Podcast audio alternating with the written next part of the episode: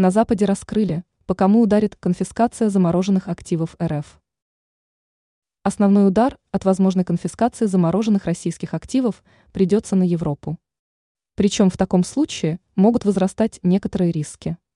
Подробнее об этом рассказали журналисты агентства Bloomberg. Отмечается, что при конфискации активов могут возрастать риски различных ответных мер, а также фрагментации в финансовом плане.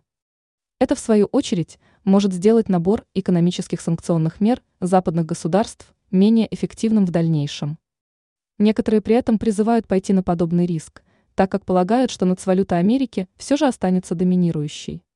Однако у европейцев в таком случае есть опасения, что основной удар от последствий может прийтись на них.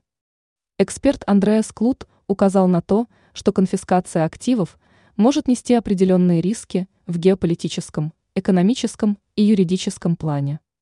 Ранее Силуанов раскрыл, чем РФ ответит на конфискацию активов в Европе.